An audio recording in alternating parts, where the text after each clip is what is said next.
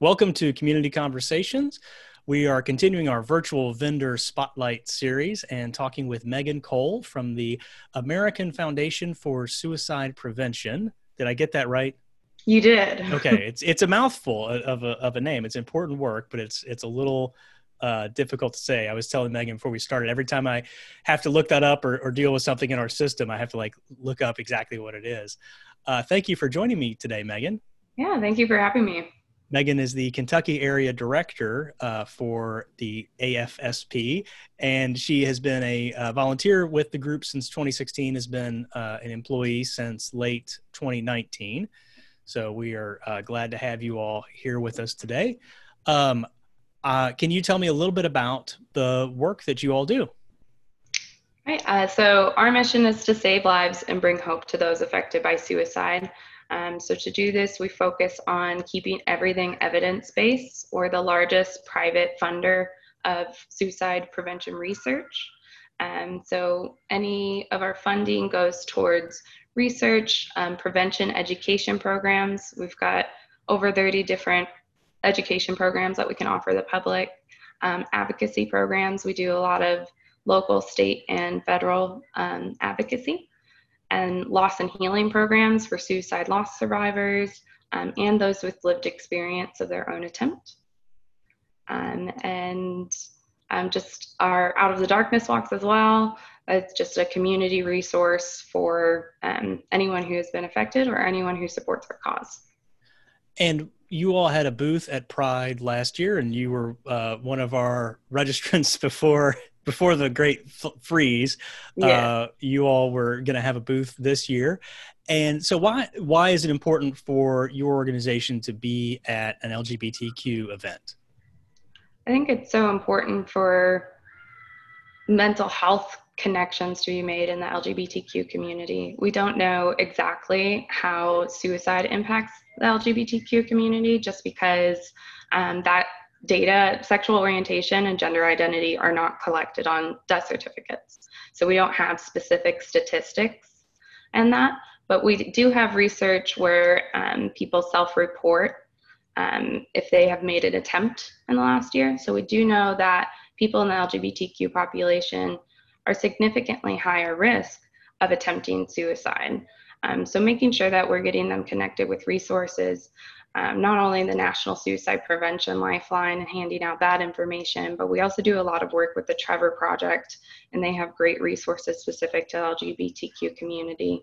Um, but I think it was also just an opportunity for a lot of people to talk to us. Um, it's one of my favorite events we've ever had a booth at because so many people came up and shared their stories and we had lots of hugs pre-COVID, um, well, lots of hugs and just um, conversations about how somebody has been impacted by suicide, either by losing a loved one or with their own attempt.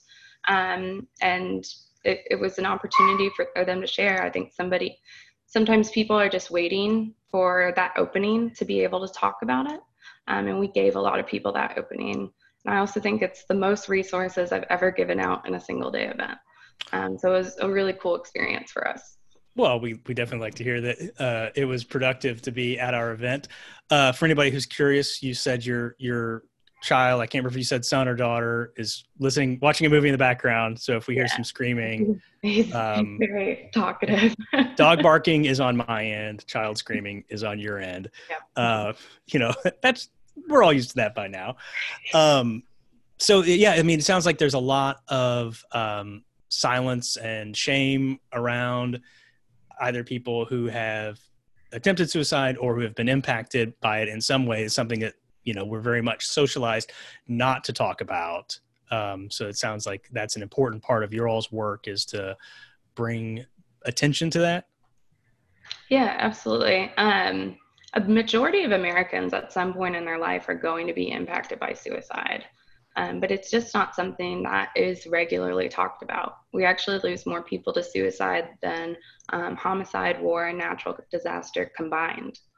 But you don't really hear about it in the media, um, and there's still a lot of shame and stigma associated with it. So, a big part of our mission is making sure that we are breaking that stigma and we're bringing suicide out of the darkness because it's a leading cause of death that's preventable. And one of the ways that we prevent it is by talking about it and by having open, honest conversations about mental health. It's interesting you said that there's kind of a uh, a dearth of information about or statistics about LGBTQ people and suicide. Those of us in the community, you know, of course, just know anecdotally that there's higher rates within the community. So I, I guess I would assume that it was more of a studied issue, but it sounds like it's not been. Um, it is frequently studied. It's just it we're limited because of how we report the data and death reporting system. So most of these statistics come from the National Violent Death Reporting System, and that goes off of death certificates. And I'm not aware of any states that collect data on sexual orientation and gender identity. Um, so that kind of limits that. Um, but like you said, just anecdotally, we do know how much it impacts this community. Um, and uh, I think a big part of educating the public on that too is showing how much of a decreased risk someone has if they have, especially LGBTQ youth, if they have one accepting adult in their life. So that's always something that I really emphasize in any of our presentations um, is how important it is for just one accepting adult and how life-saving that can be. So this is obviously very emotionally challenging work to be involved in. Do you have a personal connection that brings you to this work? Yeah, I got involved after I lost my Aunt Linda to suicide in December 2014.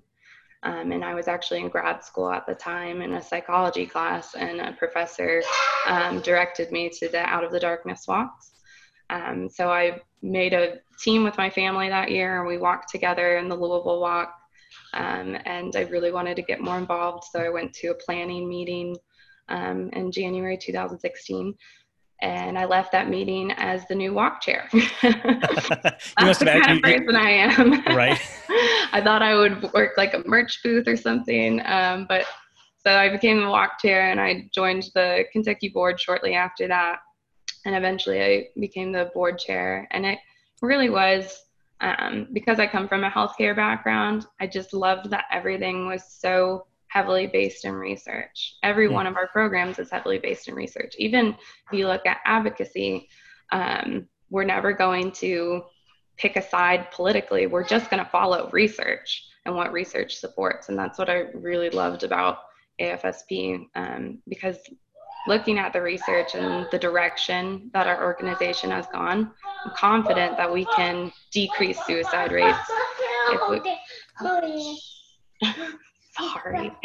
I'm confident that we can decrease suicide rates because of the dedicated and passionate individuals that make up this organization around the country. We have chapters in all 50 states. Um, so I think that was another really cool thing about it was that it's not just a charity out of New York. They realized really early on when AFSP was founded that we're not going to reach people from an office in New York, that you have to be out in the communities. So you have that combination of research in the central office and the grassroots work of all of our volunteers and field staff around the country. That's awesome.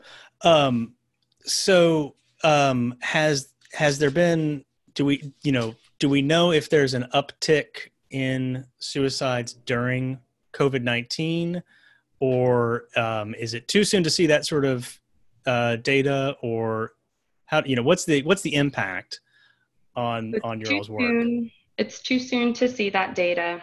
Um, typically the statistic like our latest statistics are from 2018 so there's a couple year drag on how the cdc reports data but what we do know is looking at like past natural disasters that we've experienced that there's always an uptick in suicide um, after the immediate danger has passed um, so I think that's why it's really important to be proactive about mental health, checking in on yourself, checking in on others.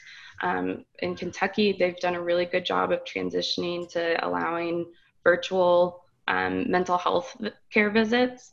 Um, so that's something that I'm always pushing that you can check into that your um, primary care physician might be able to get you connected with.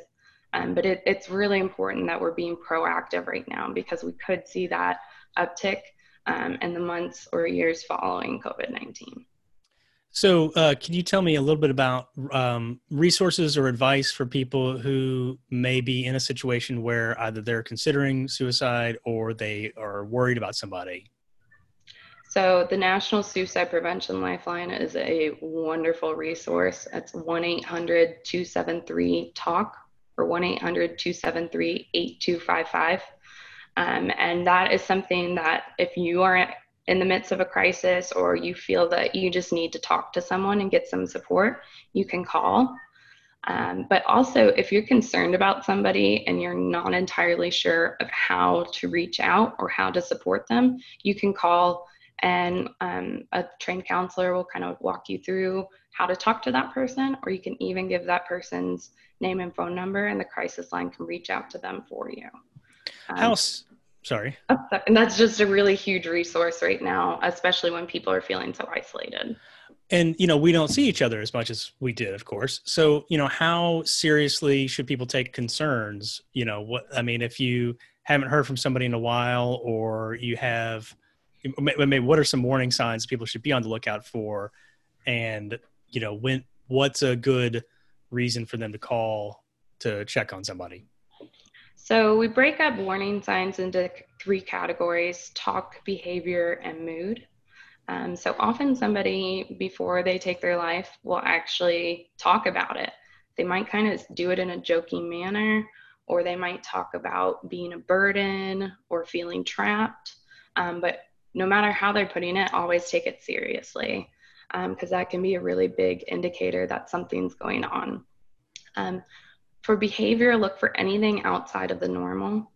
Um, so somebody that, um, especially I think people who are really outgoing and now they're being isolated, um, that can be a really big shift in behavior for them. Um, so that's kind of something to pay attention to. Anything outside the normal, and then mood. When somebody is in a suicidal crisis, um, they're really desperate to end the mental pain that they are in. So look for moods of somebody that is desperate. So there could be some mood swings, um, there could be anger, humiliation, um, but also look for sudden shifts in mood. Um, so if somebody has struggled with depression for a long time and they're typically pretty melancholy person, if all of a sudden that person is upbeat, that might mean that they've made a plan to end their life and so they've they've decided and they know that there is an end in sight for their pain. Um, so always look for extreme shifts. Um, and then research has shown us that there's a lot of risk factors. There's never a single cause of suicide. So looking at the risk factors ahead of time um, can help you understand um, how someone is at risk. So some of them are really obvious, like um, if you have a mental health condition such as depression or anxiety, that puts you at increased risk. Um, but there's also um, ones that are a little more subtle um, and not obvious, um, such as differences in the brain. Research has shown us that our the brains of people who die by suicide differ in both structure and function, specifically in the areas related to impulse control and stress. Um, so having some idea of the different risk factors somebody might have, suicide loss survivors are at an increased risk. People who have attempted suicide before are at an increased risk.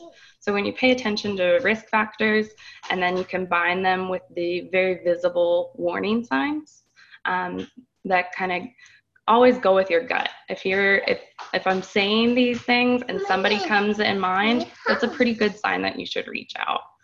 Um, and then I always recommend our Talk Saves Lives presentation is a free community based presentation. I give it on Zoom all the time now. Um, it's about 45 minutes and it goes really in depth into risk factors and warning signs. So, uh, tell me a little bit more about the work, how you all are doing your work right now, and the um, Out of the Darkness walk, how you'll be doing that in 2020. Well, we have gone virtual for all of our trainings pretty much. Um, so our Talk Saves Lives um, is the community program and that has actually different modules for it. So I can actually give a senior module, a module for firearms owners, and then one for the LGBTQ community. Um, and then our More Than Sad presentation, we're delivering that virtually right now. Um, and it is a training for parents or for educators of teenagers. Um, and those are really in depth, they're a bit longer presentations, but any parent to a teenager, I would recommend attending one of these trainings because not only does it go into what specifically to look for in your teenager, but then how to talk to them in an effective way. I think sometimes people mean well when they broach the subject of being worried about someone's mental health or their suicide risk, um, but they approach it in a way that's not necessarily helpful or safe. Um, so I think educating yourself on the way to have these conversations is really important.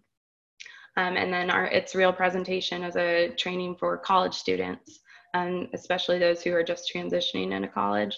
I think that will be particularly important this year as we see so many students going back to a very different school environment.